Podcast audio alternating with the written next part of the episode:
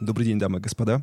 Это межсезонье, выпуск нашего спешала, который будет не знаю про что. Это вам Миша расскажет чуть попозже. Да я и сам не знаю толком. Вот. С вами Влад, Арсений, Миша. Подкаст «Дверь в подвал». Мы не романтизируем маньяков и серийных убийц, не нарушаем российское законодательство, не призываем к насилию, а рассказываем истории, которые, к сожалению, произошли в жизни. Мы шутим, потому что юмор помогает преодолеть страх. Это нормальная реакция психики. И если вы чувствительный человек, которого может травмировать true crime, то, пожалуйста, не слушайте нас. Мы не проводим журналистские расследования, а занимаемся исследованием открытых источников и предлагаем свои рассуждения, которые не претендуют на абсолютную истину. Я сейчас уже напомню, что нужно подписаться на нашу тележеньку, что нужно все посмотреть везде. И мы, наверное, что-нибудь придумаем, чтобы вы поделали в нашей тележеньке в межсезонье. Вот. Но это не, не точно. Прогнозируем регулярный контент, связанный с криминалом или true crime, ну что-нибудь и то, или и другое. Котиками. Или бы просто совершение преступления в Телеграме. Да, такое тоже возможно. Итак, Михаил, у вас сегодня какой-то спешл? Бенефис. Бенефис. Да, к сожалению, так случилось, что из-за того, что мои коллеги ленятся, в общем, писать материал. Нормально придумал, согласен. Вот, я вынужден был спасать положение, потому что меня поставили фактически перед фактом. Да, фактически перед фактом. Грудью на абразуры, получается. Тебя подписчики поставили перед фактом. Всем понравился твой выпуск про смертную казнь. Подписчики, не знаю, кому понравилось, честно говоря. Мне кажется, это... Извращенцы какие-то. Это купленные отзывы, да. А, в общем... Да, я заплатила людям по сто рублей, чтобы не нет, писать нет, нет. этот мы выпуск. Просто купили сто рандомных номеров, чтобы зарегаться в нашем Телеграме и писать Мише, чтобы... Да он... ладно, что-то ты мне продавал штук десять рандомных номеров. Ладно, не, не, суть не, не в этом. В общем, мы в прошлом сезоне обсуждали смертную казнь и обсуждали ее в разрезе истории, как она становилась у нас в российском нашем чудесном государстве. И как мы ванговали, что вполне возможно будет ее какая-то... это Reunion. Возвращение. Будет смертная казнь два. Возвращение джедая. Что-нибудь такое, да. И смертная мы сегодня... казнь наносит ответный удар. Да. Не-не-не, вот. Смертная казнь две башни. Да, и, к сожалению, я полагаю, что некоторые вещи, которые мы сегодня будем обсуждать, они могут лечь в основу э, законодательных инициатив российских. Вот, поэтому мы вас предостерегаем. И для того, чтобы вы лучше ориентировались как-то, да, мы решили, я, мы подумали, я решил, э, что мы будем опираться в первую очередь на международный опыт. Э, я думаю, что Сеня... очень сильно расстроится, если он узнает, что смертные казни сегодня не будут обсуждаться, которые, так скажем, законодательно, как меры наказания, применялись в азиатских странах. Потому что это дичь просто полная. Почему? Ну там же так весело, особенно там, в Японии и Корее. Там весело, если ты их, типа... ну, как это называется, если ты любишь чужие страдания, если любишь послушать, как там у кого шипит кожа, вот это вот, это для вас. Во всех остальных случаях это вообще лютый кошмар. Но тем не менее, тем не менее, наше чудесное западное либеральное сообщество... Троллинг западных либеральных сообществ начнется через три, два, один. Да, тоже имело определенную, очень жестокую, на самом деле, историю. Вот, и будет на самом деле что обсудить. Я вам обсуждение предлагаю следующего. Вот смотрите, сейчас существует порядка, сколько, сто восемьдесят где-то государств, да? Ну, там, признан, не признан, ну, так, плюс-минус, короче говоря. Очень опасно. Нет, я говорю, например, там, про Тайвань, про всякие... непризнанное государство, если что. Не знаю. Про сектор газа, может быть. Ну, вот тут ты уже пошло, пошло-поехало, ты аккуратно. Тут у Сеня, как это называется, репатриация намечается, да, опасно. Просто агенты Моссада будут ждать нас на выходе из дома. Да, поэтому, в общем, как вы думаете, какое примерное количество стран полностью отказалось на настоящий момент от такого вида наказания, как смертная казнь? Я думаю, процентов шестьдесят. Я, честно говоря, думаю, что процентов тридцать, дай бог. Ничего себе у вас разбег. Ну, на самом деле, полностью сейчас из таких, ну, из всяких государств, да, которые, на самом деле, как ни странно, все, все государства, у которых есть такие э, спорные, знаешь, такие спорный суверенитет, Или спорной территории. Ты да, или сказать. спорной территории. Там, как ни странно, смертная казнь почему-то применяется. Но, тем не менее... А что случилось? А что случилось, не знаю. Видимо, они идут впереди гражданского общества. В общем, впереди развития. Общество пытаются их догнать, но они быстрее. Это постгражданское общество. Нет, это метагражданское общество. Так вот, сейчас насчитывается всего лишь восемьдесят государств, которые полностью отказались от смертной казни. Это какое процентное соотношение? Процентов сколько? Чуть-чуть меньше половины. Какой кошмар. Ну, или чуть-чуть больше. В зависимости а от того, насколько вы признаете Нет, государство. Подожди, если, если сто восемьдесят и восемьдесят, это получается процентов сорок. Это не... Ну, да, но... Ну, подожди, у меня еще важный вопрос. Э, в смысле, прям отменили смертную казнь или приостановили? Именно отменили. Я угу. говорю о полной э, как бы законодательной инициативе, связанной с, полностью, с полным исключением. Тогда Россия тоже не вошла в этот список. Ну, да. Вот. Нужно ли говорить, что на самом-то деле нам, у нас, наверное, в голове так вот складывается, что какие, где смертные казни на самом деле отменили? Ну, в Европе, например, mm-hmm, да? да? И да. все. Что-то, мне кажется... А что, все? Нет, нет, нет. На самом деле очень обширный... В Латинской Америке, по-моему, смертные да, казни да. не применяются. Практически нигде, кстати говоря. И это... Очень, да, прогрессивно. Это очень прогрессивно, они большие молодцы. Вот. Из всего этого числа примерно пятнадцать государств сменили смертную казнь за все виды преступления, кроме исключительных случаев. Госизмены типа? А, нет, они чаще... Ну, вообще, вот тут вот знаешь, тут такое вот... А, тут предмет преступления, обычно это речь идет о всяких... Госизмена — это вот военное преступление или не военное? Я, насколько помню... Ну, оно э- такое. В азиатских странах есть... Э- ну, есть... Как это называется, господи, я просто пытаюсь умно это сказать. Ну, короче, есть применение смертной казни в азиатских странах за наркотики. А, слушай, это была история, если я не ошибаюсь, а, с Филиппинами. Либо Филиппины, либо Тайвань. Вот что-то... Нет, не Тайвань. Ой, не Тайвань. Точно не Тайвань. По-моему, это были Филиппины, и у них был прикол в том, что они сначала... В общем, в чем прикол? О, э, никогда э, государства, которые уже в нынешнем состоянии, которых была смертная казнь и которые ее, э, так скажем, выводили просто как вид наказания, ее, как правило, никогда не возвращают. То есть если государство законодательно отменяет смертную казнь, то, как правило, уголовное право, оно уже ну, как, такой новации, как... Мы ошибались. Уже не будет. То есть туда-сюда ходят государства, отменяют, применяют те, которые применяют моратории. Угу. И таких, кстати говоря, немало, их больше двадцати на самом деле. И Россия одна из стран. А какие еще? А моратории давай посмотрим. Я просто хочу понять, с кем мы в одном поле находимся. Например, Греция. М-м, Например, неплохо. Бельгия. Бельгия О, мораторий? Бельгия мораторий. Прикол. Вот. Ну и все остальные, соответственно, применяют... Да, возвращаясь еще к предыдущему списку, к небольшой группе государств, которые сохраняют смертную казнь в качестве исключительной меры, да, ну вот я вам так скажу. Не всегда... Вот вам, как, как вы считаете вообще в принципе сохранение смертной казни как вида наказания за в исключительных каких-то вот прям случаях? Оно гуманно и свидетельствует, например, о гражданском обществе или вообще о современной правовой системе. Нет, мне кажется, это антигуманно в любом случае. Вопрос с подвохом чую я. Да, потому что в список этих государств, например, входит, ну, понятно, Израиль, Изра- Израиль, например. Саудовская Аравия просто применяет, на mm-hmm. самом деле. Но, например, Новая Зеландия, Швейцария, Великобритания. Ну и на самом деле всякие, много других. Как сказали бы в историях на ночь, всякие наглосаксы. Да. Но у них на самом деле это связано не с тем, что м- это вот просто их такое, знаешь, волеизъявление правовое, что у них вот соб- собрался законодательный орган, говорит, нет, сохраняем. У них просто система права построена так, что у них один из источников — это судебные прецеденты. Mm-hmm. Соответственно, до тех пор, пока вот полностью из себя не исчерпает какой-то закон, а, например, в Британии там э, законы, которые там...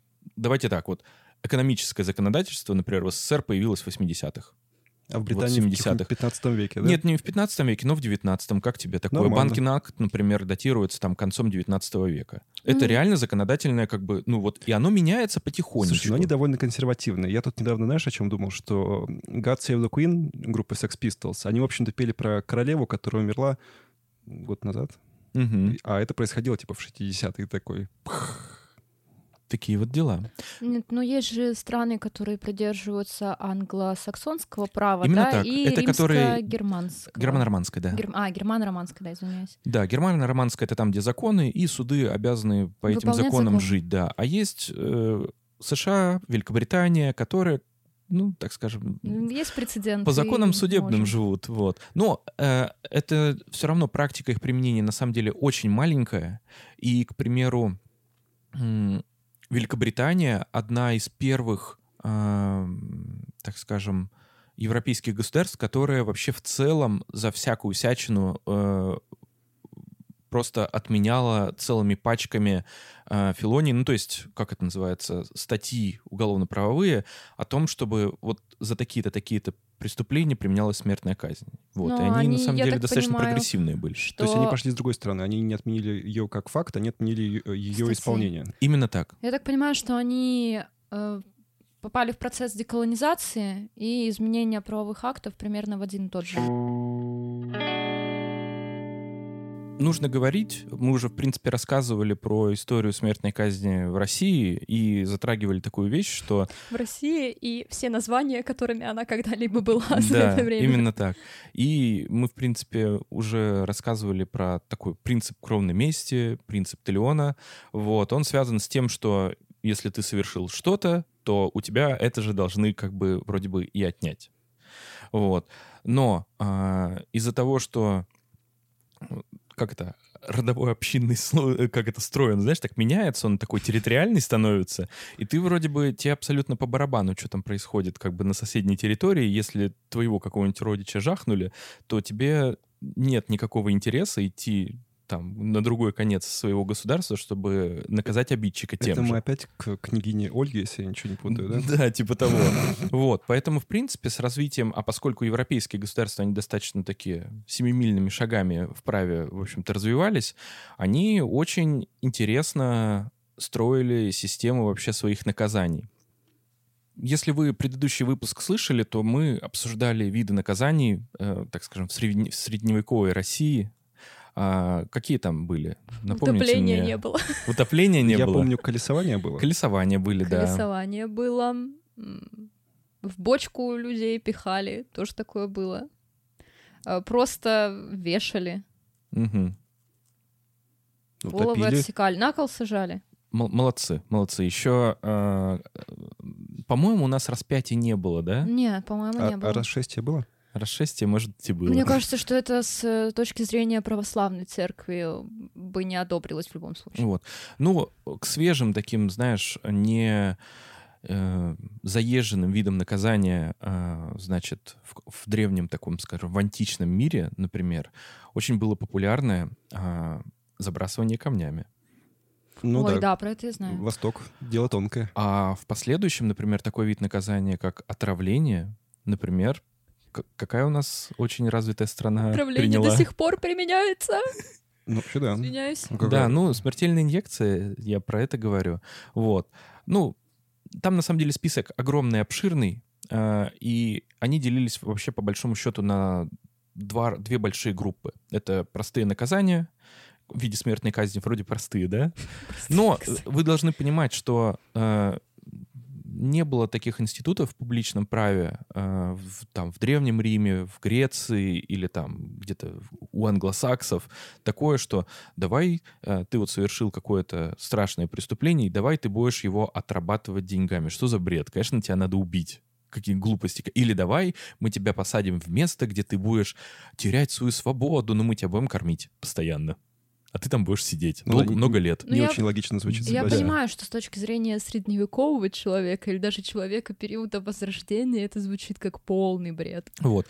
Поэтому смерти делились на две части. Смертные казни, прошу прощения. Смертные вот, казни кар... да. делились на две части. Смертные казни делились на две части. Всего лишь на две части. Это простая и квалифицированная. Простая, когда тебя просто убили. Да. Простая — это когда тебя повесили или закидали камнями, или отравили. И Подожди, все. Закидали камнями — это тоже простая смерть? Ну, такая обычная. Ну, процентов да. на сто ничего страшного. Убивают. Но есть квалифицированная. Это, например, когда тебя одним, одним а, видом наказания почти убивают, потом еще истязают, потом и еще чуть-чуть почти убивают, а потом что-нибудь с тобой ужасное делают, и ты на протяжении этого всего чувствуешь и мучаешь. Чувствую э, тонкий запах церковников, вот где-то прилетел. Есть такое, есть такое. Вот, но... Э, Такие виды наказания обычно применялись за э, преступления, связанные, вернее, направленные против, знаешь, интересов государства. Mm-hmm. Помнишь э, такой фильм зам- замечательный с Мэлом Гибсоном э, «Храброе сердце»? Да, да. Вот.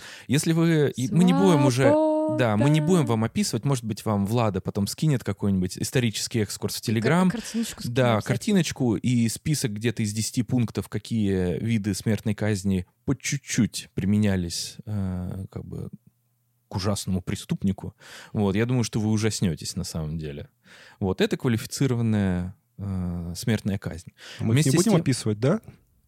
Никаких развлечений сегодня, да? Ну, если я не ошибаюсь, его начали вешать, но не повесили сначала. Потом ему отрезали гениталии. Потом его начали чуть-чуть выпотрошивать. Потом его чуть-чуть пожгли. Потом по чуть-чуть потопили. А потом, по-моему, его к лошадям привязали и на все четыре стороны пустили. Да, как так, так? Как эта процедура называется? Это, вот мы с тобой в прошлый раз обсуждали. Токийский дрифт. Ну, это типа не разрывание, это как-то есть какое-то... Да, но это, я, я, да. Ты, ты в прошлый раз спутал это с колесованием, да, но да, это да. не колесование, да. К- то есть, получается, квалифицированная смертная казнь — это когда несколько типов применяется к человеку. Ну, с особой жестокостью, когда какой-то вот вид наказания применяется, и это вообще... лютый кошмар. И особой жестокости заслуживают люди, сделавшие что-то государству. Как правило, да, да против интересов государства совершившие. То есть мани- мятеж, а, какие-нибудь военные преступления, госизмены, вот это вот все. Мне кажется, ты неправильно это называешь. Мне кажется, это должно называться комбо-вомба. Комбо-вомба? Да нет, я просто в шоке. Ну, такое бывает. Но вместе с тем нужно сказать, что государство с э, достаточно высокой э, моралью в праве, то есть те, которые основывают свое право и формируют на реально нуждах населения, те, которые, там, не знаю, вот мы когда говорим, например, там, о римском частном праве, да, оно право, оно такое прям пронизано интересами общества и частной собственности, то, например, в Древнем Риме был такой вариант смертной казни — это, собственно, отравление. Отравление, кстати говоря, это не значит, что ужасное... Если я не ошибаюсь, там было какое-то... Яд цикуты, по-моему, это называлось. Да-да-да-да. То есть ты, грубо говоря, его принимаешь, засыпаешь, и все, ушел. А, вообще с ядом цикуты, я сейчас боюсь соврать, я как-то читал статью про отравление как раз в Древнем Риме, и там был целый институт, на самом деле, отравлений, и вот сама... Та, та история, то, что... Если Цезаря... я не ошибаюсь, Сократ стал жертвой в том числе... вот такого вот вида наказания. Там да. вообще была такая даже история, что некоторые специально принимали яд цикуты, это была такая романтичная смерть, а некоторые, ну, кого травили, соответственно, использовали тоже яд цикуты, потому что он очень эффективный и безболезненный. Ну, еще у них не было цианида, поэтому... А да. еще он практически не выкупается в вине. А тогда воду не пили, практически угу. пили вино. Вот. Хорошо люди жили. Скорее плохо. На Нет, самом деле... Если они пьют вино вместо воды, то ты... плохо. Знаешь, вот опять же, в историческую, если уйти немножко, то пиво и вино придумали для того, чтобы не пить сырую воду. Вот, и это просто пить сырую воду в те времена было, ну, так себе идеей. Можно ну, было очень легко. Безопасно. Да, а кипячение не всегда помогает избавиться от всей фигни, которая в воде. И поэтому, собственно, те же самые римляне, которые считали, что... Они же не пили чистое вино. Они его разбавляли там до, до половины, если я ничего не помню. Ну, считалось, что да, и в античной Греции, и в Риме считалось, что если ты разбавляешь напополам, то ты пьяница. А, связано, я объясню, почему вино пили. А, понятно, что если ты находишься там дома, да, или ты как-то стационарный такой э, как-то фрилансер древнегреческий, дома сидишь, за хозяйством только за своим следишь, понятно, что ты будешь пить воду, ну, и у тебя проблем с этим нет. Но, например, если ты какой-нибудь пастух, и тебе нужно постоянно перемещаться. Или ты какой-нибудь торговец, который тебе нужно вообще постоянно ходить.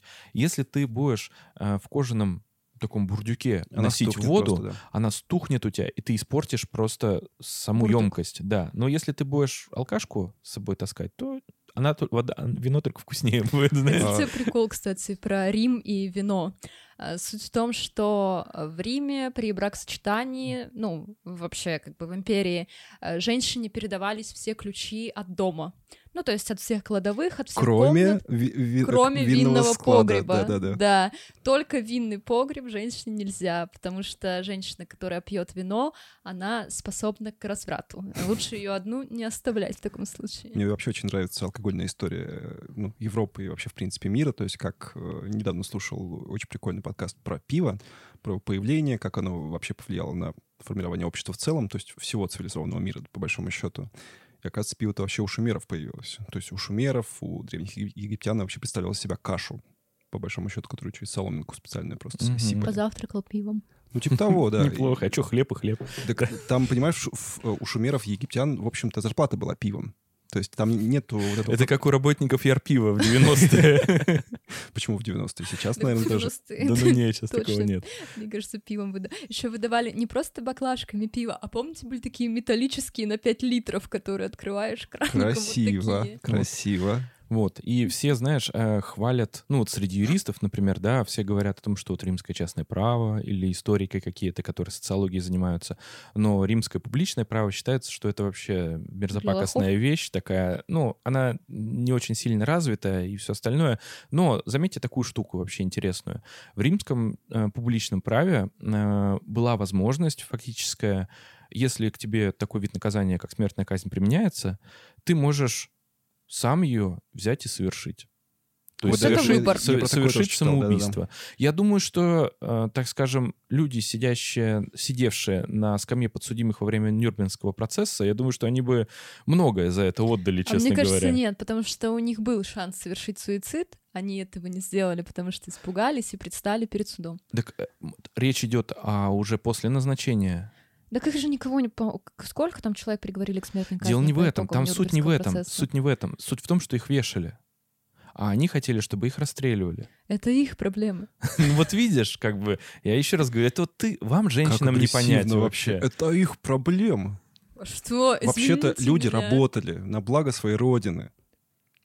Смотря Ой. какое благо у твоей родины. Да, мне кажется, я сейчас наговорю себе на оправдание чего-то. Да, на реабилитацию наговоришь. Все. Потом тебя реабилитируем. Я осуждаю всю эту, всех этих господ. Осуждаю. Вот. Как вы думаете, какой, э, с чем вы связываете вообще средневековый бум э, применения вида наказания как смертный, смертная казнь? А что, ну, просто мне кажется, что в средневековье ничего страшного в том, чтобы умереть, нет. Как будто бы умереть гораздо лучше, чем жить. Мне кажется, вообще это связано с... Как это, господи, все забываю умное слово. Ну, короче, что города разрастались, люди стекались в города, и, соответственно, людей становилось больше, преступлений больше, и, соответственно, чтобы изолировать какую-то часть... Ну, это социальные причины, а я имею в виду как бы какие-то исторические события. Ну, я не говорю про войны, конечно, потому что войны действительно ну, порождают большое да. количество... Болезни, что ли? Да нет, есть была такая... интересная вещь, она называлась как «Священная инквизиция». А, а ну да-да-да, как ты тонко все это проносил. Ну, кстати, про то, что умереть было легче, чем жить, это тоже про церковь, потому что для верующего человека смерть — это переход в новую жизнь, лучшую жизнь, там, без болезни, без страданий, с прощением. А в Средневековье и прощения не было, и нормальной жизни. Вот. В общем, средневековая, так скажем, инквизиция, как...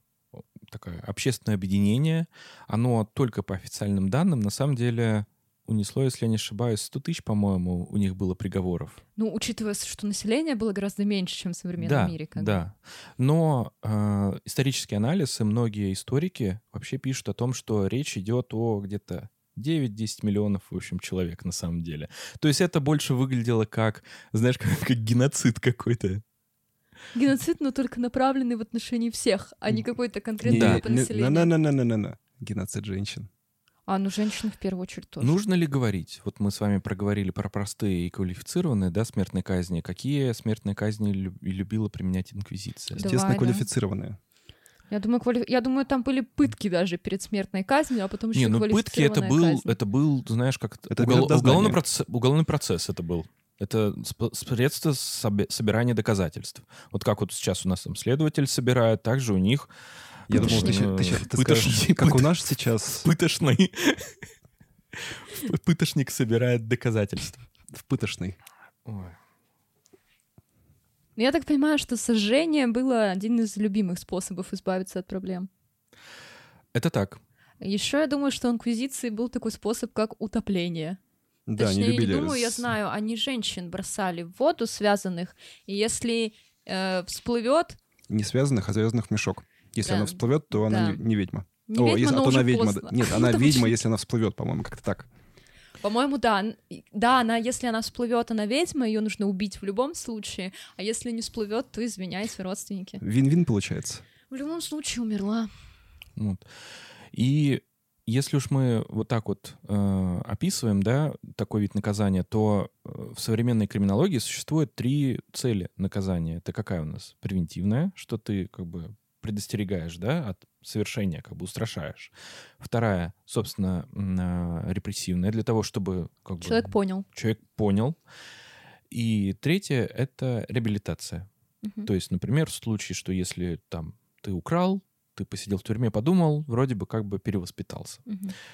А, как вы думаете, с какой целью исключительно а, совершались вот такие вот виды наказания? Репрессивное. Ну, нужно говорить, что... Ну, превентивное реп... тоже. Нет, я считаю, что так. Я считаю, что все квалифицированные вот эти вот смертные казни, они на самом деле исключительно в качестве превентивной меры использовались, потому что там, ну, то есть это большая часть, зачем это делалось вообще, для того, чтобы... Потому что все публичные казни э, средневековой э, Европы, так скажем, античного мира и всего остального, они, как правило, публичные. То есть не было такой ситуации, что там в застенках... Так у людей Ютуба не было. Как это, какой-нибудь... Ну, нет, слушай, пирамиды. Я бы не стал отрицать, что были казни, проведенные в застенке, потому что, ну, скорее всего, это было. Но да, это, во-первых, метод развлечения, метод устрашения и метод, ну, какой-то, да, превентивный. Это вообще жизнью людей хоть какими-то событиями насыщена. А сегодня казнь. Да, наконец-то. Уж месяц никого не казнили. Сходим, ну, посмотрим. Ну, такие какие-то классические мемы из Средневековья, да? Ну, вообще, да.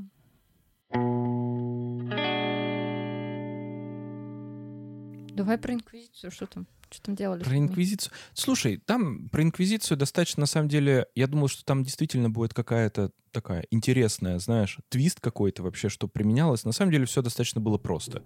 Инквизиция — это что-то вроде а, судебный исполнительный орган, в общем-то, в одном лице. То есть они приходили, а, в принципе, законодательной отчасти, да, потому что как протрактуешь, в общем-то, так и закон Божий, так он и ляжет, в общем-то, в основу обвинения. Удобно как, да? Очень удобно. Вот.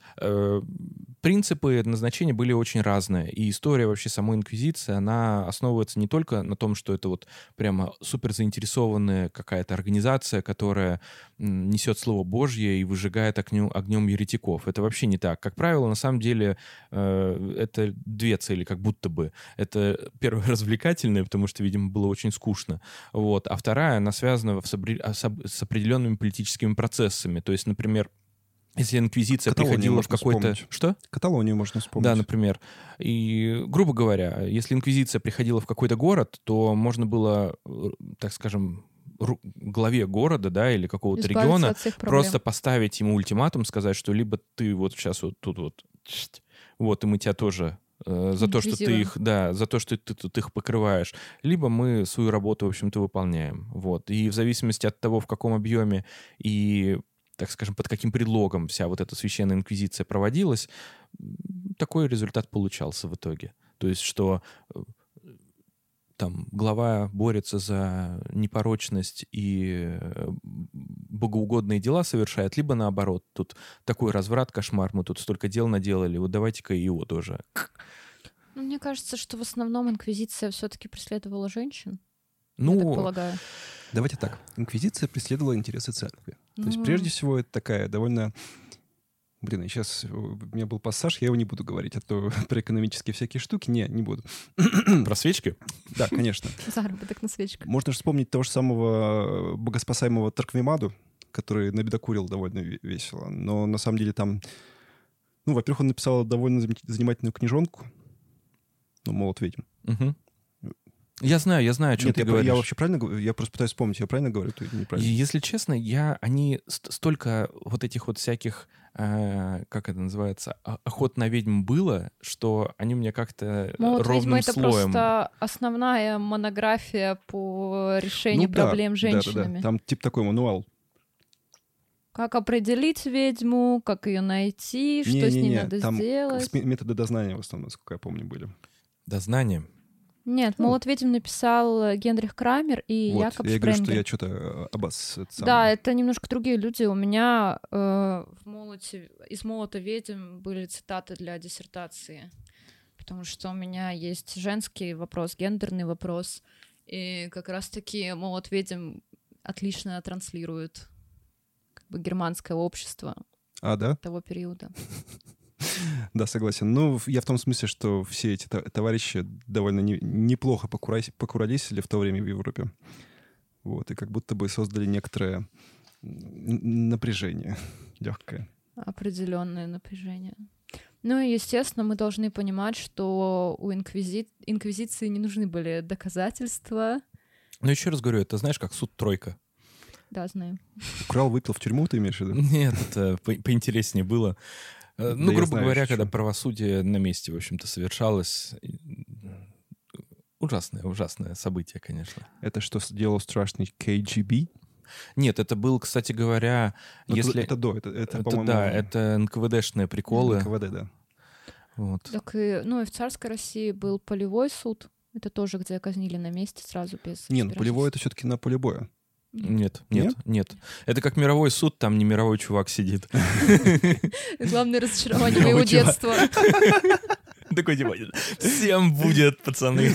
Нормально все будет, да.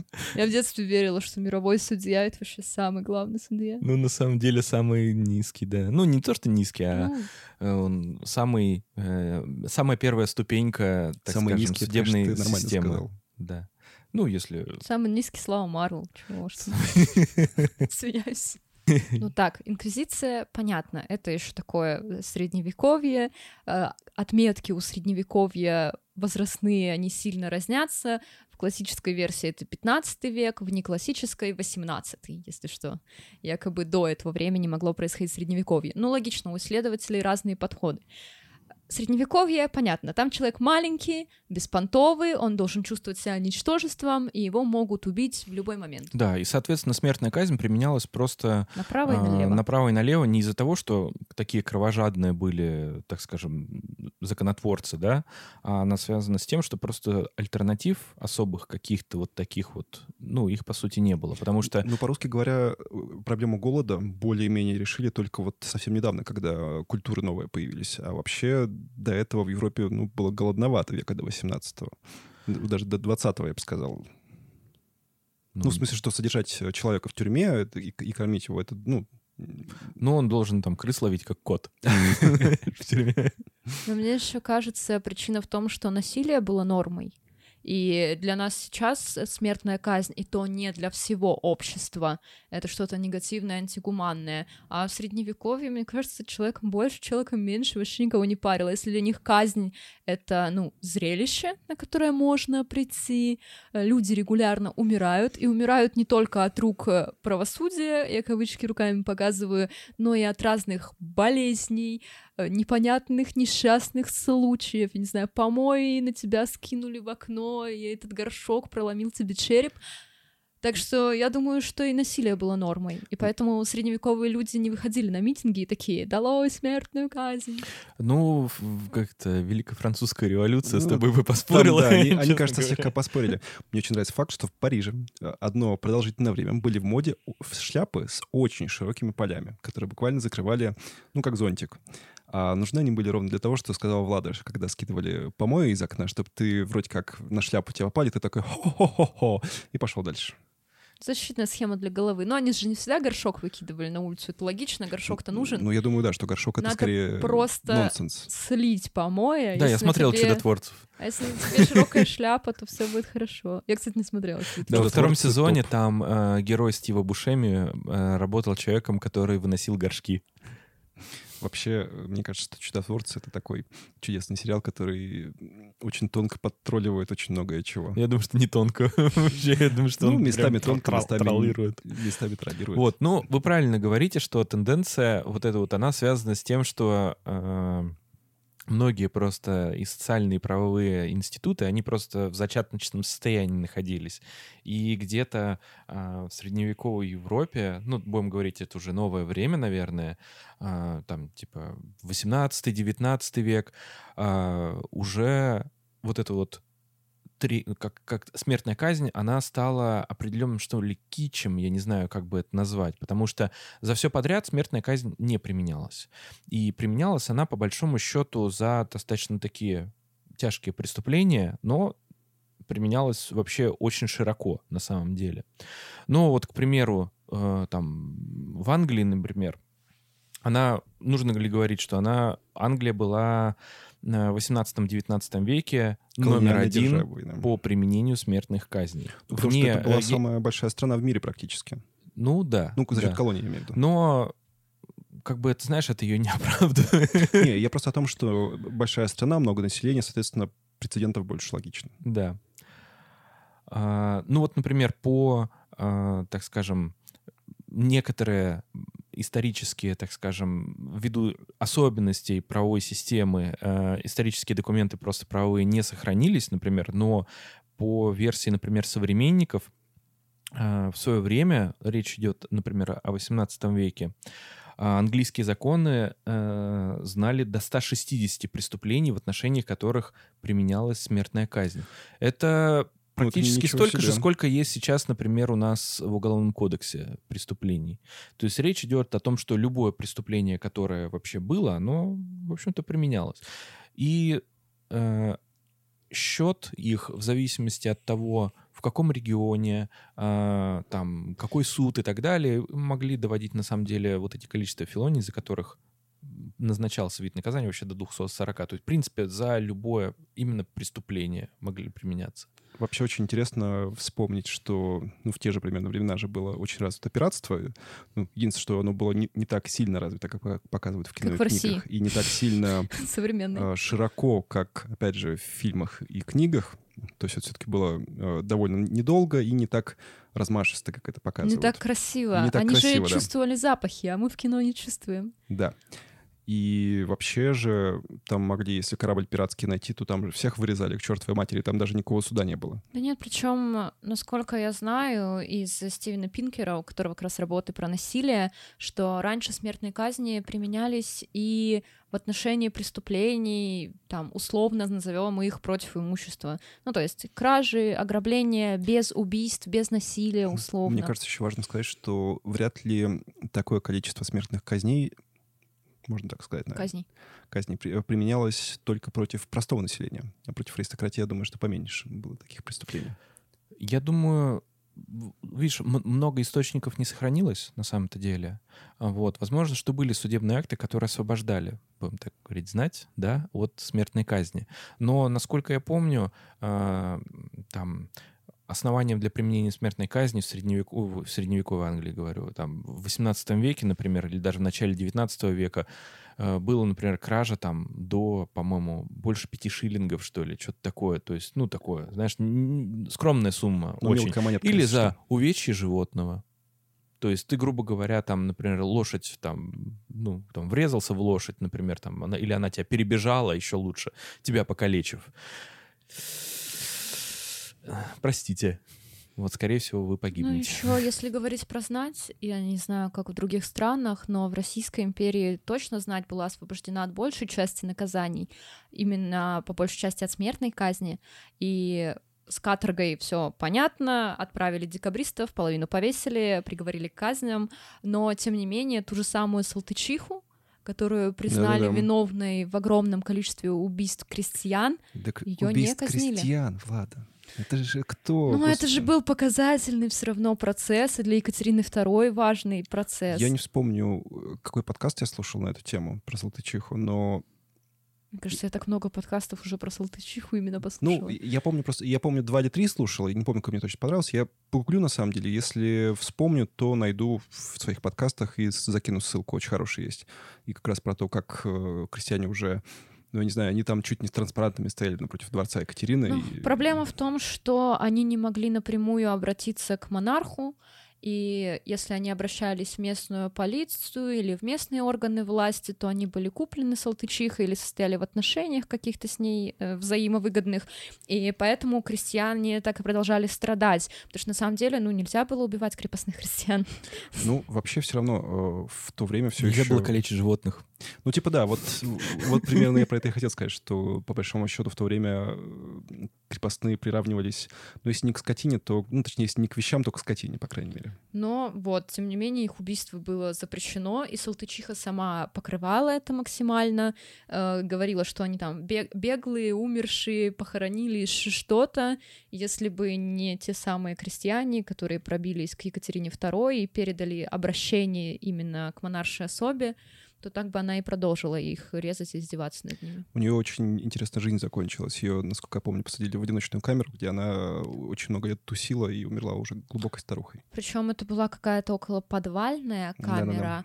И люди, которые жили в этом городе, я не помню, где она находилась, говорили, ну, отдаленно что она воет, в столице, по-моему, да? Они ее видели, потому что окошечко маленькое выходило на улицу, и вот она там выла, смотрела в это окно, и дети оставили воспоминания, что было такое в их жизни. Вот. Ну, я вам предлагаю вначале по тенденциям, так скажем, продолжить, да, обсуждение, а потом мы э, к каким-то вещам дойдем, потому что нам интересно было бы, например, обсудить там какие-то технические моменты, да, вот, а, там, например, если мы говорим про Англию, да, есть такая как-то Таберн называется, местечко замечательное, а, ну, в общем, смотри, тебе нужно как бы совершить смертную казнь, ты вот палач, да? У тебя есть виселица, там табуреточка, вот это вот все. Гильотина. У тебя... Не, гильотина — это попозже. Это попозже и во Франции было, ну, да. да. Ну, например, тебе нужно повесить, у тебя очередь двадцать человек на сегодня. Вот это работа. Ты одного повесил там, короче, снял, повесился. Вот, ну, ты представляешь, ну, геморрой, сколько да? работы? Головня, головня. А плюс к тому, у тебя основная цель наказания, превентивная, тебе нужно показать всем остальным, это штука, которая скидывала их вниз, и они падали. Нет, ты веревку хочешь резать? Серьезно? Тратить людей на веревку? Дорого. Веревка — это дорого, да. Конопля — это дорого. Вот. Поэтому что делали? Как бы нужно было как-то мультиплицировать. Мне кажется, на одну веревку должны были как-то это вешать. Была, была действительно такая техника, и некоторые палачи, ну, мы попозже, конечно, хотели обсудить, ну, давайте уж, прошло-поехало. А, была действительно такая техника, и она применялась, если я не ошибаюсь, как раз-таки в Англии. А, заключалась она в том, что вешали подвое. Такой брат. Последний путь вдвоем? Да. Прикол был в следующем, что когда человек... А если человек... один потолще, чем другой? Так это, наоборот, смысл хорошо. Не в этом, смысл не в этом. Смысл в том, что э, в последующем, уже где-то, по-моему, при э, королеве Виктории, э, где-то в тридцатых-сороковых годах, тысяча восемьсот шестьдесят первый, по-моему, вообще статут уголовного права, есть, кстати говоря, я вот знаю, в Англии был очень известный, который гуманизировал очень много вообще вещей, и королева Елизавета — это вообще столб гуманизма вообще в Европе. Она оставила смерть смертную казнь, если не ошибаюсь, вообще запретила, наверное, смертную казнь, за исключением, по-моему, вот что-то вроде умышленных убийств, да? Всяких лютых, э, военных преступлений, э, покушений на королевских особ и что-то вроде там всяких морских, ну, в общем, дел. Да. Ну, в общем, то, а, так, самое такое. Подожди, э, Елизавета, это как, какие века, получается? Это, тысяча восемьсот шестидесятые? Это первая половина девятнадцатого века. Это не та, которая недавно скончалась. Я, конечно, понимаю, что она тоже женщина такая в годах была, но не настолько. Ей бы еще соточку лет, и да, она бы была бы свидетелем этого нормально, всего. Нормально, вот. Ну, например, например, при Елизавете, раз уж мы говорим, да, вот была такая техника, очень был большой рост, как это называется, судебной медицины, как науки, развития. И после смертной казни очень многих трупов их вскрывали для того, чтобы посмотреть, исследовать вообще, что происходит. И оказывалось, что в определенных случаях, когда людей вешали, думали, что вешают-то, они же задыхаются, да? Нет, э, на самом деле умирают люди от переломной шеи. Зависит от узла и от длины, и с какой высоты, грубо говоря, их бр- бросать. Влада, а ты знаешь, вот. что есть такая группа Slipknot? Знаешь, да. почему они так называются? Slipknot, да. Почему? Потому что это, это называется Slipknot. То есть, э, как это... Ну, узел, короче. Ну, говоря. это, короче, узел, который на удавки завязывают. То есть, да. вот именно этот слепнот — это вот тот самый узел, Slipknot. которым вешают. Да, слепнот. Вот, короче говоря. И, например, во время э, правления, значит, э, Виктории, а, Виктории, Виктории, Виктории э, было прямо указано, какие, каким определенным образом вешать людей для того, чтобы они не вешались, там, задыхались и обсирались на виселице, а чтобы они ломали шею, собственно, и все. Потому что эти вскрытия, они позволяли определить, что в определенных случаях, оказывается, шейные позвонки ломаются, а в определенных человек умирает от асфиксии. И, как правило, тут, во-первых, узел, во-вторых, веревка, в-третьих... Да, им поэтому двоих было вешать и гуманнее, и дешевле. И главное, быстрее. Чтобы у них ноги не было видно, потому что это викторианская эпоха, я правильно понимаю? Не понял шутку. Ты не знаешь? Ну, ноги и ножки были самой запрещенной частью тела. И даже не только человеческие, или Мишины, вот, прекрасные ноги, Миша без носков просто сидит. А, греховница. Но, но и ножки у мебели. Ну, рояли, диваны, вот эти все предметы. Чертовка вообще совратила. И специальные чехлы на них вешали, табуретка. Чтобы ножку не было видно. Уф, табуретка. Вообще про викторианскую эпоху много приколов, потому что мне, мне не нравится это время, да. мне нравится его исследовать. Ну, в общем... Но, тем не менее, до этих всех событий действительно было такое место в Великобритании. Это памятник и архитектуры в том числе. Это место Тайберн, по-моему, называется. В общем, когда мы говорим о том, что нужно много и разом как-то вешать, там было организовано... Одновременно можно было двадцать человек, четыре а человека повесить. Что они просто на Биг Бене их-то не вешали, раз нужно так показать? Убирать тяжело. Сложно, непонятно. Зачем? А тут, как бы, тут такое место мрачное, и оно как бы предостерегает, что вот смотрите, и... Нужно ли говорить, что их не убирали? Ну, понятно. До да. следующей казни. Их не убирали, и э, это еще дополнительный способ, дополнительный способ устрашения, что пер, прямо перед тобой человека просто, который там уже давно висит, снимают и говорят, ну, одевай. Причем еще, ну, как бы, понятно, устрашение, и сейчас это звучит жестко и ужасно. Но да, вот у меня такой вопрос. Смотрите, эти все равно уже померли. Горожане пугаются, там, не хотят быть повешенными. Хотя быть повешенным можно все еще за многие вещи. Но вот человек, который эти трупы в конечном итоге убирает, на самом деле страдает только он. А, я ты думаю, забываешь что про ты... запах, который разносится по всей округе. Ты забыла про бульон.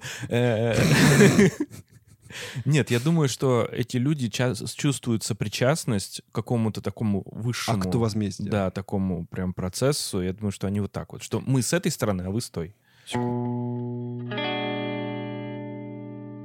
И возвращаясь к тому, что насколько страдают английские средневековые уфсиновцы, нужно говорить, что была помимо вот этой вот всей устрашающей культуры и что вот эти вот люди, которые совершали преступления, а нужно говорить, кстати говоря, что в некоторых странах, если я не ошибаюсь, по-моему, в скандинавских некоторых странах палачи, они типа к дворянству в последующем, ну, как это, продвигались по социальной лестнице. Была такая еще штука, она называлась как-то Гуддай или... Good... Нет, не Гуддев точно. Гуддев — это один стример из Лиги Легенд так говорит. Вот. А Гуддай, по-моему. Ну, в общем, смысл в том, что а, тебя когда ведут на смертную казнь, тебе горожане типа не обос... «Давайте не обосремся, пацаны, это будет красивая победа». И нужно было красиво уйти. Типа с реверансом или там с сальтухи головой попасть, знаешь, в петлю, что-нибудь такое. Это типа было круто. Это прямо было, У-у-у. это прям было круто. То есть э, беспонтово было, если ты... Э, Плачешь? Э, нет, если ты родился, э, все, всего в своей жизни добился сам, э, нашел любимую женщину, родил детей, она умерла при родах, ты часть своего имения да, э, передал э, своим детям, и ты вот на смертном одре рассказываешь им анекдоты, а потом умираешь. Вот это тухлая смерть вообще для лохов. Круто сдохнуть в петле так, чтобы народ похлопал. Ебой. Как тебе такое?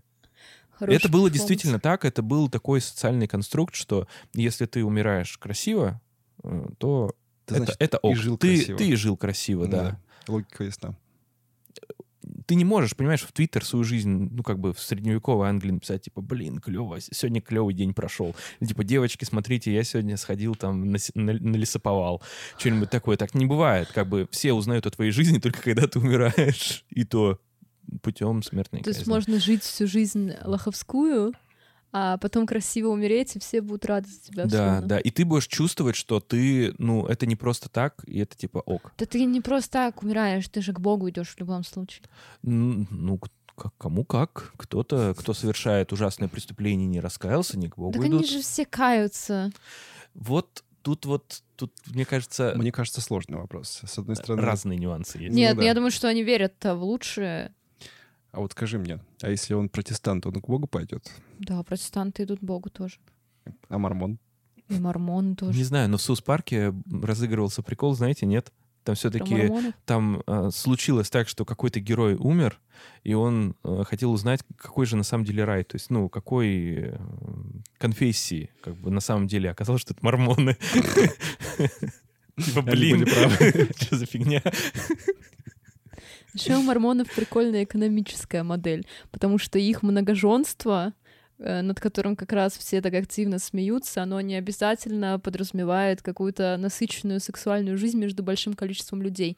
И зачастую их вторые и третьи жены живут в других городах и других штатах, и это женщины, которые потеряли мужей в их общине условно, и вот у него теперь четыре жены, он всех четырех содержит, и детей. И по большей части это вот про такую историю, а не про шведскую семью в одном доме. Плохо получается, да? Вот. Э, история смертной казни во Франции на самом деле шла по стопам их ближайшего соседа, такого крупного, это Англии, собственно. И на самом деле ничего прям такого какого-то сверхвыдающегося. И помимо гильотины, о котором мы чуть попозже обсудим... Но они должны были между собой состязаться. Это же Англия и Франция, они друг друга они ненавидят. Сости... Они состязались, и у них примерно все то же самое было. Только единственное, что Англия, она как более такая, знаешь, весомая и мощная держава, она как бы консолидировала обычно места э, смертных казней в одном каком-то месте. И обычно это вот большие памятники такие вот, где вот... куча смертей происходило, все остальное, то во Франции наоборот. Грубо говоря, есть крупный город, в нем есть эшафот, и вот, пожалуйста, на центральной площади. Все знают, где будет проходить вечеринка. Да, поэтому как бы у них такое, знаешь, у них больше, я бы сказал, такое федеративное смертное казнь, чем унитарное, как в Великобритании нынешней. Я сейчас, знаешь, о чем подумал? Что есть слово гильотина, и как будто бы очень созвучно с килл. Кильотина. На самом деле нет. Если уж мы начали говорить про гильотину, то ее история связана также с некой гуманизацией, что ли, наказания. Ну, потому что это быстро происходит. Во Франции, во-первых, да. Во-вторых, она... это красиво. Ну, и еще они красные береты, наверное, надевали на голову, и они падали, если мы про все стереотипы говорим. Знаешь, что у меня... Прости, прости. Мне просто что в голову взбрело.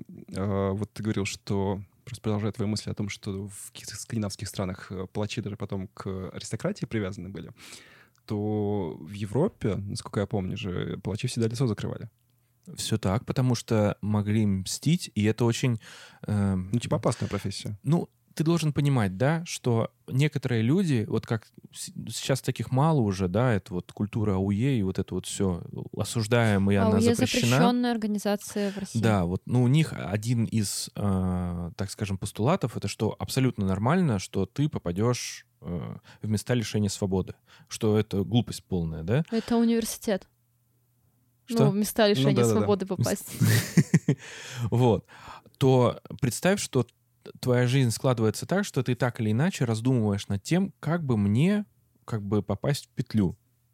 И один из самых красивых способов взять и убить, например, палача. Найти его, выследить и убить. Ну, вообще красиво, да? Вообще красиво, да? Вот. Ну и нужно ли говорить о том, что э, не все считают, что наказание, которое назначается, оно справедливое. И кого ты будешь э, за это наказывать? Короля? Может быть, короля? Или палача, да. Или, или все-таки палача все-таки. Нормальная тема. Вот, поэтому действительно, да. Но это больше м- все-таки, наверное, какой-то образ, ска- скажем так, чем реальный прототип, потому что, ну, казнили, на самом деле, всем по барабану было. А гильотину ее вообще только во Франции применяли или нет? В последующем нет. Она, на самом деле, как способ, ну... Нужно ли говорить, что и Англия, и Франция друг друга тырили многое, многие технологии, и военные, и правовые. Вот. Но Германия, кстати говоря, тоже стырила, отличалась. Да. Слушай, если я не ошибаюсь, гильотина применялась, по-моему, в Германии до какого-то, что-то типа до второй половины двадцатого века, что-то такое. Поэтому... А потом они начали применять газовые камеры, я так понимаю. Это до, газовые камеры еще до были. Это, это даже это не вид на газовые камеры, это не вид наказания, если ты не знала. Это вид оптимизации. Это, спец, это способ исследования. Просто он небезопасный. Это духовка просто. Понимаешь? Вот как сейчас вот у нас проходит, знаешь, испытания там препаратов вакцины на людях, да, вот, вот, ну, вот, то же самое. Интересно, как, как подействует газ на человека? М-м-м. Вот мы миллион уже убили, а может в следующий раз кто-нибудь выживет? А вот процент выживаемости нужно определять, а вдруг кто-то выжил? И нужно, ну, как бы... Какая концентрация газа нужна, чтобы... Да. М? М? Нет, между прочим, после фашистской Германии и фашистской Японии... Мы не обсуждаем эту тему больше никогда. Очень много медицинских открытий было. Да, мы, кстати говоря, это уже обсуждали. Да, тоже, поэтому да. больше этого не обсуждаем. Так, ну гильотина, понятно, топором рубили не всегда ровно, не всегда с первого раза, это не так эффектно, ну, а еще и человеку больно. Да, помимо всего прочего, э, смертная казнь, она применялось, в общем-то, вот, ну, если мы уже говорим о Франции, да, и в разрезе истории гильотин. Давайте я вам немножко расскажу. Во-первых, способов было много. Не только повешение, и сжигали, и рубили, и колесовали, и ч- все что угодно. Но, э, давайте так, Франция, середина девятнадцатого века. Ну, как бы, принципы, конечно, правовые нужно сохранять, но делать это изящно и красиво. Ну, один правовой принцип они уже не сохранили, они опять с императором оказались. Но это, но, это, но это история, ничего страшного, как бы, такое бывает. Самое смешное, что их... Человек с итальянским происхождением обманул вообще на раз-два. Они так долго боролись, а, а пришел Бонапарт. Ладно, это моя Ну, впечатление. В общем, е- если вкратце, то э- до где-то конца восемнадцатого века вот эта вот культура всеобщего применения разных-разных способов э- смертной казни, она... как бы была повсеместной, да. Но, э, значит, в конце восемнадцатого века один из членов э, Первого национального собрания Франции по имени Жозеф Игнас Гильотен. Опа. Так это по фамилии. Да, да. Он решил, что в обновленное вот современное общество нужно какую-то вот новацию. И вот Великая Французская революция — это как раз тот повод для того, чтобы вот какой-то дух, знаешь, какой-то современности и гуманности, ну, при, привнести в общество. Вот. Э, нужно ли говорить, что он еще, кстати, врачом был?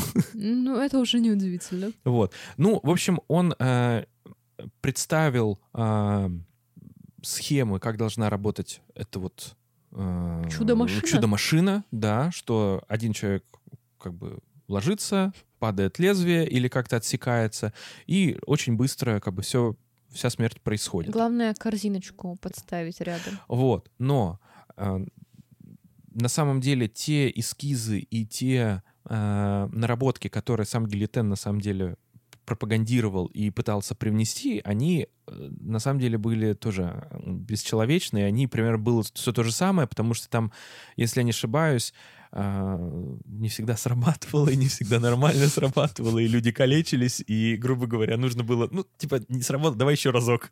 А там человек, знаешь, какой-нибудь раскореженный лежит. И это все было под эгидой, знаешь, гуманизации. гуманизации. А-а-а. Это, как помнишь, история с эн тэ вэ? Ты помнишь, да?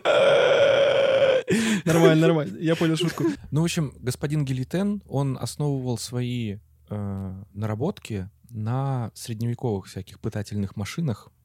И они были, естественно, ну, несовременные. Ну, они были направлены на пытки. Да, а он же хотел... им, именно так. Именно поэтому она особой эффективности не было. Но э, бравые французские ученые, они все-таки сделали шарнирный механизм, что наклонная доска, где голова скатывалась, тяжелое лезвие под наклоном. Ну, там еще лезвие, которое определенной формы, вот этой вот, под да, тридцать градусов. Именно, именно так. Оно там, короче говоря, достаточно такой интересный механизм был. Вот. И ее потом называли в честь вот этого вот товарища, его называли «Мадам Гильотина». Вот. По иронии судьбы, на самом деле, его самого чуть не казнили. Хотела вот. спросить, не попал Да, там был правитель, ситуации. значит, в то время Робеспьер, и а, его приговорили к смертной казни через гильотину. но, но врача, поскольку ну, суд того времени Франции, он вынес такое решение достаточно гуманное. Он сказал, что да, как бы действительно против интересов государства и общества тоже вот этот вот гильотен как бы работал, и он часть правительства э, такого преступного, но тем не менее его, м, так скажем, начинания, да, гум- гуманистические, они вот спасли ему жизнь. И он не стал жертвой своего изобретения. изобретения. Как... Похлопаем, похлопаем. Да, похлопаем, молодец. К сожалению, ирония не лишила возможности поиздеваться над челом, помнишь, который придумал быката, mm-hmm. вот этого вот, которого поджигали. Да, потому что его там же сожгли. Не помню уже как. Вот. Ну и... Значит, подбираясь к более-менее к современной э, теории применения смертной казни, мы не можем обойти такую интересную вещь, как электрический стул.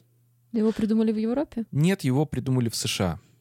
А, его придумали в США в конце девятнадцатого века. Представь себе. Только не говори, что это Эдисон какой-нибудь придумал. Вот ты не, не Эдисон, но... Вот ты, Вто- вот, второй, ты да? прямо... ты про Теслу? Нет. Нет. Короче говоря, значит, восемьсот восемьдесят... У тебя там картинка электрического стула? Да. У Миши даже есть иллюстративный ряд. Да.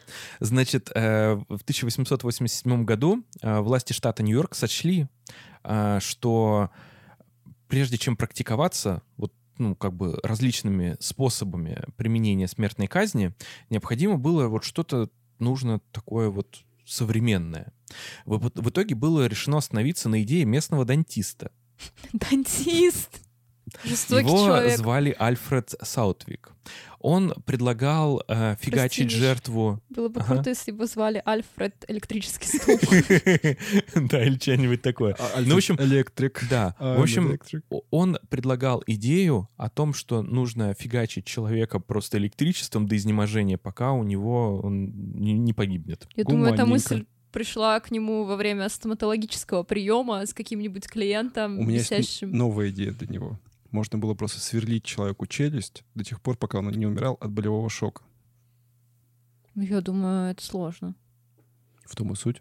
А ты думаешь, если малые токи пропускать, это, это не сложно? Вот. И раз уж ты спросил про господина Эдисона, он сыграл определенную роль в этой всей истории. Так. А, все мы знаем, да, историю про противодействие, противоборство Эдисона и Теслы. Вы можете mm-hmm. посмотреть, это, по-моему, в какой-то фильм был. Даже такой. фильм есть, вот, да. «Престиж». Или в «Престиже» даже, по-моему, это был. Ну, в общем, был еще Престиж какой-то был, фильм, да. прям такой...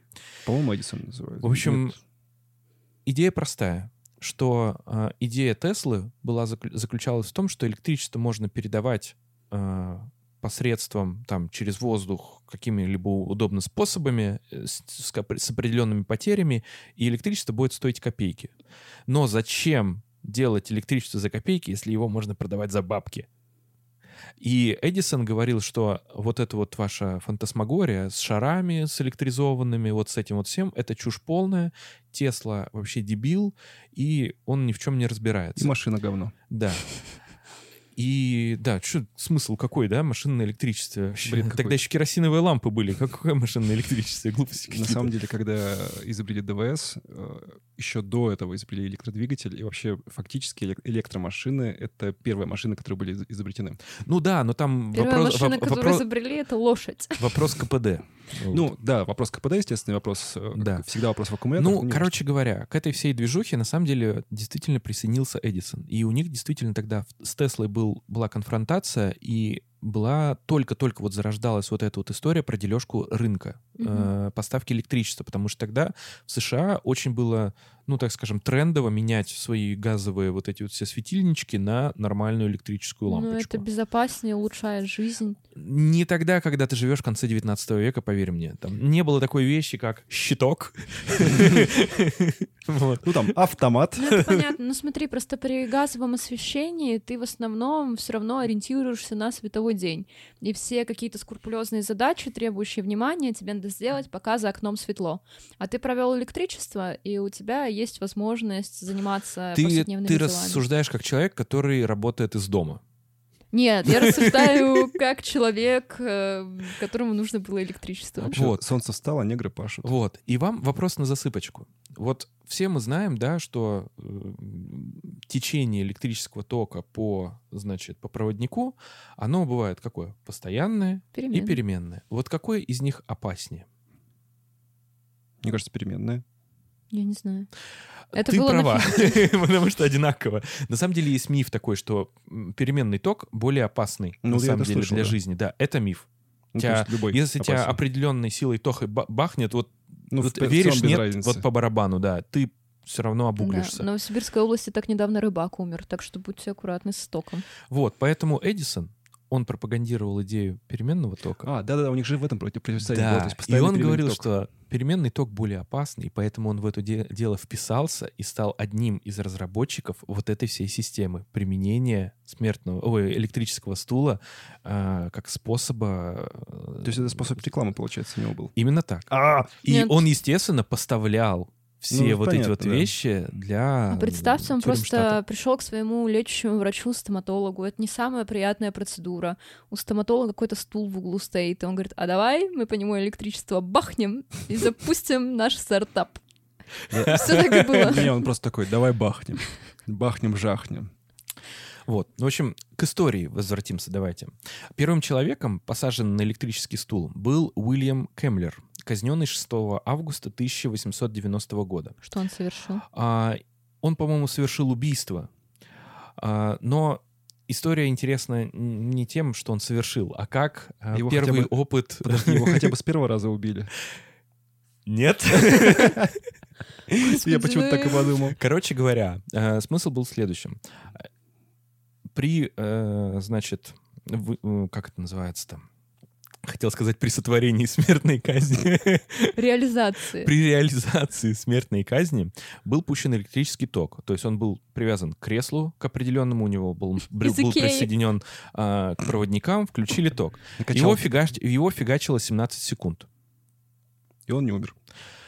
Вроде бы, как бы, а, он а, ну, не подавал признаков жизни, и решили его проверить. Но э, люди в основном, они были необразованные, так и скажем. И всех током бахнуло. И они решили не проверять. Типа они сказали, а давай еще раз бахнем. И реально второй раз бахнули. И он стал Шторм из Люди Икс. Да, нет, он стал э, призрачным гонщиком на самом деле. В общем, смысл в том, что он загорелся. И все это происходило в рамках обычного вынесения смертной казни, то есть с присутствием э, уполномоченных ну, свидетелей, лиц, наверное. свидетелей, э, участников уголовного дела, и при них он зажегся. И знаешь, у него вот этот вот э, мешок, который был на голове, он тоже у него горел. И я тебе говорю, это был призрачный гонщик. Это какой-то уже акционизм на смертной казни. Вот. Так, ну ты представь себе, какой кекис был для них, когда они такие, блин, электрическим током можно казнить. Вот, но это было не окончание вот этого всей феерии. Этого человека. Да, потому что от, э, после того, как первый раз проходит электрический ток, у тебя нарушается и кровоснабжение, и все, и ты просто, ну, ты просто умираешь, короче говоря. Ну, в его случае не просто. Он не просто, он загорелся, но, помимо всего прочего, э, ему дали излишнее напряжение на тело, и, в общем, у него некоторые сосуды просто полопались и разорвались, и его, в общем, буквально бахнуло на этом стуле. Нормально. Помимо того, что он еще и загорелся. Напоминает ли это вам квалифицированную смертную казнь Мне средневековую? Кажется, они... Ну да, его же бахнули электричеством, кровопускание ему сделали, еще и зажгли. И подожгли еще, да? И взорвали. Вот. А сам а, создатель вот этого электрического стула а, прокомментировал прессе после вот этой всей новости. Да. Его комментарий звучил следующим образом. Они бы больше преуспели, используя топор. Я представляю, как после всего этого они, наверное, позвали журналистов нас на казнь, применение казни. Или такие, хрень какая-то вообще вышла. И журналисты к нему подходят и такие, а что вы можете сказать по поводу произошедшего? Ну ладно, он же умер, да? Ну, возможно. После первого раза, возможно. Скорее всего. Вот. Ну и нужно сказать, что на протяжении всего двадцатого века э, смертная казнь применялась в очень многих штатах в США, э, до сих пор применяются в некоторых штатах? Нет, уже не ну? применяются. Уже применяется либо газовая камера. Газовая камера, по-моему, тоже уже не применяется. Сейчас смертельная инъекция, инъекция да. в общем, применяется. Но, на самом деле, очень малое количество стран позаимствовало вот эту вот практику э, электрического стула. И я думаю, что они позаимствовали исключительно из-за вот этой вот истории первого опыта. Потому что одна из стран, например, которая широко применяла этот вид наказания, это были Филиппины, например. Вот. Но нужно понимать, да, что это Филиппины сейчас и тогда, в начале двадцатого века, это немножко разные все-таки страны. Ну, да? Там О. не было сказочного Бали. Отца Яваска и прочим. Про газовые камеры еще. Небольшой момент. Значит, представляете, нет, что вообще это такое? Да. Ну да. Что? Ну это бочка, по-твоему? Не, ну вообще я читал, что их маскировали под душевые. Но это во время фашистской... Ну, нет, нет, нет. Газовая камера как вид наказания, она на самом деле в США только и использовалась. Те газовые камеры, которые ты говоришь про... Лагеря. Э, в лагерях, да, в контрацепционных, это все-таки, да, они выглядели как душевые, только вместо, вместо жидкости шел газ. Вот. Газовая камера же, это определенно, знаешь, это выглядело в отдельном помещении. Ну, как, наверное, барокамера какая-нибудь. Что-то вроде барокамеры. Туда помещался человек и пускался газ. Вот. А человек, на самом деле... Газ без вы, газа. Вы, он вымещал кислород из э, дыхательной системы, и человек, на самом деле, просто терял сознание и задыхался. Вот весь смысл. Не применяется почему сейчас. Вернее, есть, по-моему, два штата. Сейчас я скажу точно. Воу. Три. В Аризоне, в Миссури и в Калифорнии. Так, никуда не хочу. Вот. Калифорния, нет. Калифорния. Как вы думаете, как, какой главный минус вообще этого вида наказания? Утечки газа? Именно так. То есть очень много, на самом деле, было смертей и со- среди сотрудников э, исправительных учреждений, которые просто погибли из-за того, что была утечка газа вот этой вот в газовой камере. Газ — штука опасная. Ну, то есть это было не в момент, конечно, исполнения наказания, понятно, там, там все вокруг, там врачи, там много как спасти, а просто вот там ходил-ходил по- во время смены, что-то там, голова закружилась, упал, оказывается, ты лютое отравление словил. Ну, что уж говорить, если у нас из газовых плит постоянно люди умирают из-за утечки газа, из какой-нибудь дырочки в шланге. А уж да, тут... смена труб незаконная, условно. Как журналистка я вам скажу, что смерть от газа, наверное, один из э, наиболее частых случаев. Нет, самая частая — это машина. Ну нет, понятно, автомобильные катастрофы, дэ тэ пэ, но в России сейчас газовая ситуация крайне острая, потому что у нас много газифицированных домов. Сейчас вроде пытаются с этим бороться и типа постоянно... Да, нет, существует система датчиков, которая перекрывает трубы в случае утечек. Если я не ошибаюсь, такие датчики установили только в Татарстане. Ну, на них нужно много денег. Ну, я затрудняюсь сказать, честно. Ну, смотри, говоря. Ты датчик можешь установить у себя в квартире добровольно. Ну, сейчас во всех новостройках обязан ставить. Но если твой сосед скажет «не хочу», но он я просто его отключить может. Он его просто отключить может, потому что сам датчик, как правило, он из бюджетных таких э, компонентов состоит. И вот этот вот улавливатель, он может просто сам пищать. Ну, у меня вот самого такой датчик есть. И бывает такое, что раз в определенное время он такой пип-пип-пип-пип, и все. Как бы ты такой... Что случилось? Газ, газ. Такой, ничего, на самом деле нет. Ты его вытыкаешь из сетки, снова включаешь, включается, все нормально. Вот, то есть бывает, что ложные тревоги, но это лучше, чем... Лучше ложная тревога. Лучше чем... ложная, ложная тревога, да, чем вот это вот все. Но сейчас в новостройках, по-моему, в любом случае... Ну, это зона ответственности так. подрядчика сейчас. Да, именно так. Вот. В принципе, газовая камера помимо США применялась, если не ошибаюсь, в всяких восточных странах, что-то вроде Судана, Ирака, там, где много газа, газа и нефти. Да. Вот газа девать некуда. Странно, ну, естественно, там давали неприродный газ. Ну, нужно понимать, да, что это специальная смесь определенная. Но вот так вот применялось. Вот. Ну и в газ туда же могут, я как понимаю, добавлять разные химические элементы, в том числе веселящий газ, смертельный газ, и тогда люди якобы умирают счастливыми, у них там истерический смех и все такое. Ну, лучше, мне кажется, потерять сознание. Ну, в любом случае, из современных видов наказания, которые дошли Остаться. до нашего времени, это газовая камера, расстрел, повешение. И... Расстрел особенно гуманная штука, вот прям так подумаешь. Ну, если послушать все это, то расстрел уже вообще не выглядит негуманным. Да. И э, смертельная инъекция. Угу. Ну вот, смертельная инъекция — это самая распространенная, как в США, как самая такая... Э, часто реализуемая. Чис- часто реализуемая, да, мера наказания. Вот. Смертельная инъекция, она, по сути, обычно двухкомпонентная. То есть сначала вводится первый компонент, это седатив, С, ну, грубо Одно говоря... Одно усыпляет, другое Ну, убивает. Вот как вот, да, вот как усыпляют животных, в общем-то, вот примерно в, в таком вот порядке. То есть первая инъекция, она седатив, и она как бы расслабляет мышцы, и ты такой, типа, на чиле. А второй, он э, парализует некоторые блоки нервной системы, и ты просто перестаешь дышать. И ты не понимаешь вообще, что случилось. Вот примерно так. Достаточно гуманный, на самом деле, способ. Ну, подытоживая всю историю, да, мы еще с вами как-нибудь обсудим моральную часть вообще вот этого всего. Как же азиатский но... выпуск. Слушай, азиатский можно сделать, но он будет основан на том, что это большая, так скажем, доля разного вида вот этих квалифицированных смертных казней, изуверских, связанных с утоплением, закапыванием по горло в песок. Моя самая любимая — это бамбук. бамбук, э, всякие приколы с крысами, с рисом, с водой. Короче говоря, там... Капелька воды, с, с, которая капает на телечко. Ну, это больше пытка, чем, да. Ну, да Но, да, тем да. не менее, пытка. Это все, на самом деле, не имеет э, процессуально какого-то смысла, потому что, когда мы обсуждаем с вами вот true crime, да, что какого-то преступника м, приговорили к смертной казни, мы думаем, какой кошмар, ужас. Но мы должны понимать, что это не тот кошмар, ужас, да, который бы его ждал, например, двести лет назад. Ну, у нас слегка изменилось общество-то. В ну, чуть-чуть, да. Ну, есть какие-то перемены. Может, даже в лучшую сторону. Ну, да. Просто для того, чтобы было понимание, как это было и как сейчас, и насколько это гуманно. Насколько это гуманно, не гуманно, я думаю, мы с вами еще раз как-нибудь обсудим. Может быть, в рамках какого-то другого выпуска или спешл, не знаю, решим. Вот. Но в части э, того, что мы вот с вами сейчас обсудили, как вы считаете, какой...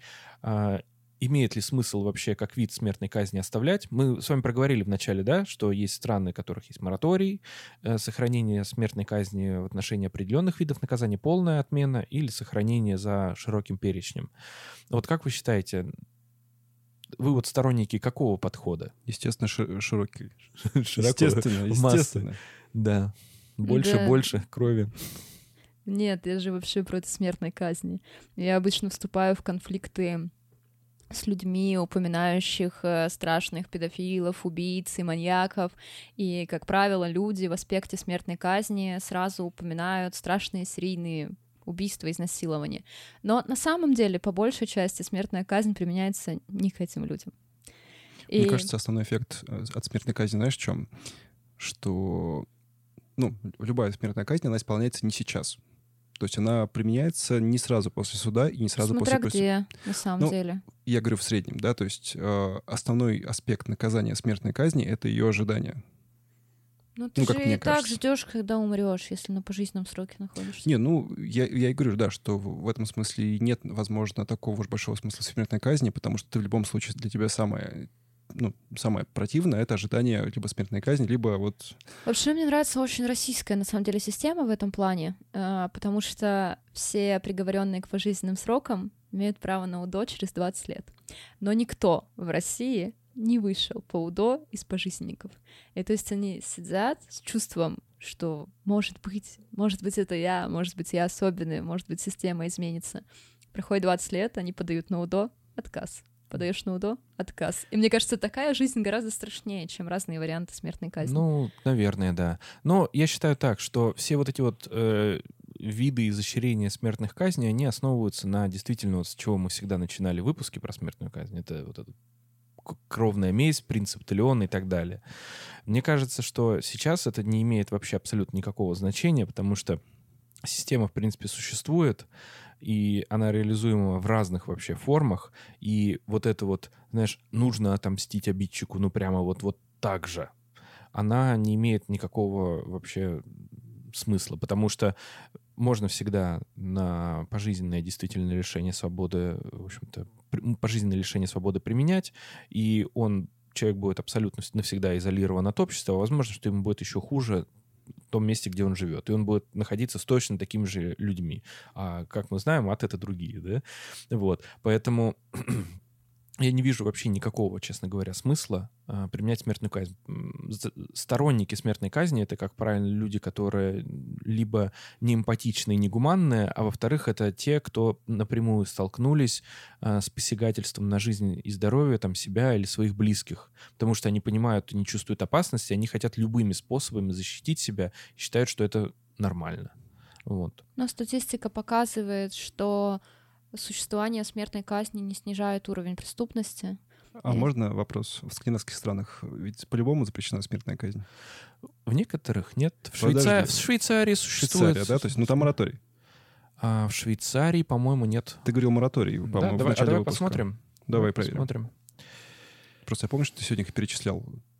В Швеции, мне кажется, мораторий. Ну, Швейцарию вообще к, к скандинавским странам можно довольно условно применить. Нет, в Швейцарии в исключительных случаях. Ну, Швейцария — это э, страна, которая, так скажем, за ограбление швейцарского банка. Там наверняка смертная казнь. За то, что ты растоптал плитку шоколада либо сломал часы. Да. Или, не-не, знаешь, что? Из порошкового молока сделал шоколад. Не, я просто... Вообще, на самом деле, моя речь была к тому, что у нас есть хороший пример скандинавских стран, у которых...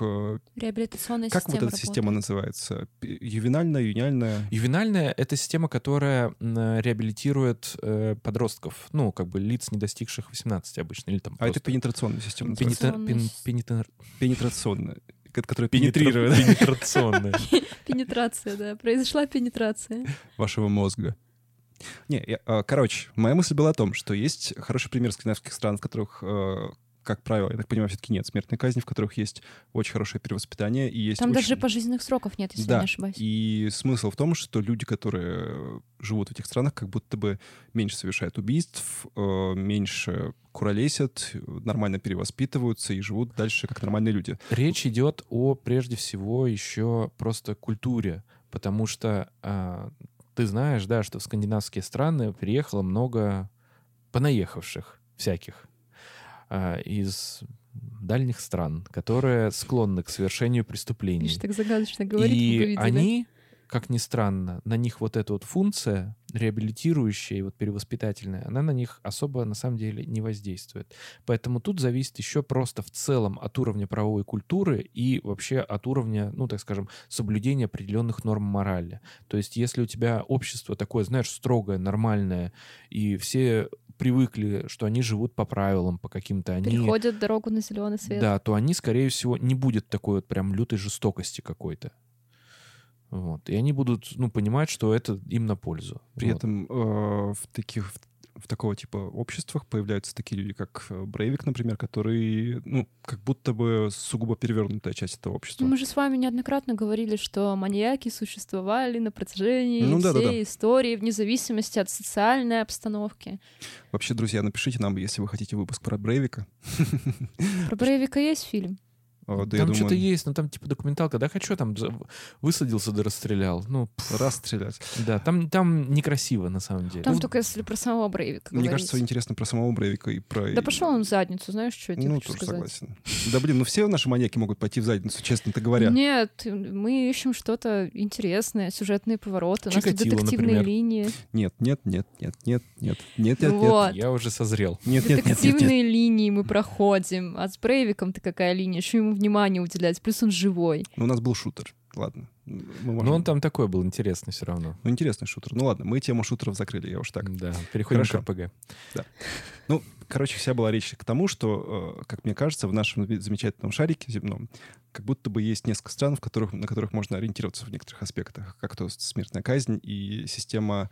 работы с, ну, реабилитации, да, с э, заключенными. Но, наверное, но я все-таки сторонник тако, такого представления, что главенствующая роль в этой всей истории имеет исключительно значение развитости гражданского общества. Если у тебя все жители, ну, плюс-минус, как бы понимают, что тюрьма — это очень плохо, и в этом нет никакой романтики, это вообще все ужас и кошмар, то они не будут даже допускать вообще мысли о том, что они там что-то могут как-то допопасть. По уровню счастья, кстати, я, по-моему, где-то видел статистику, что ну, Швеция, Норвегия и, по-моему, господи, кто-то еще из них...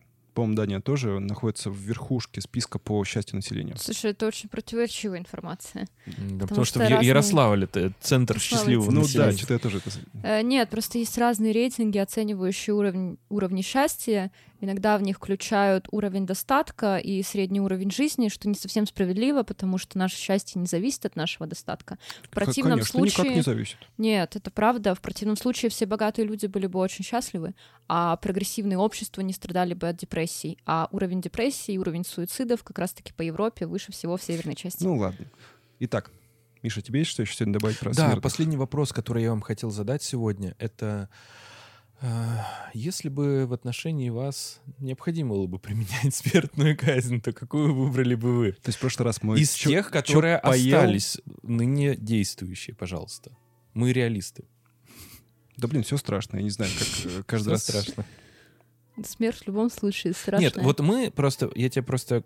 Почему именно в такой очередности задал вопрос? Мы вот с Ладой не попадем под... такую санкцию, потому что мы против смертной казни. А ты-то вот как бы сказал, что за широкий перечень. Я же пошутил, господи, я же пошутил. Я тоже против. Да я тоже. Давайте будем объективны. Из всего вышеперечисленного самое нормальное — это инъекция. Ну, потому что тебе вкалывают седатив, а потом ты умираешь.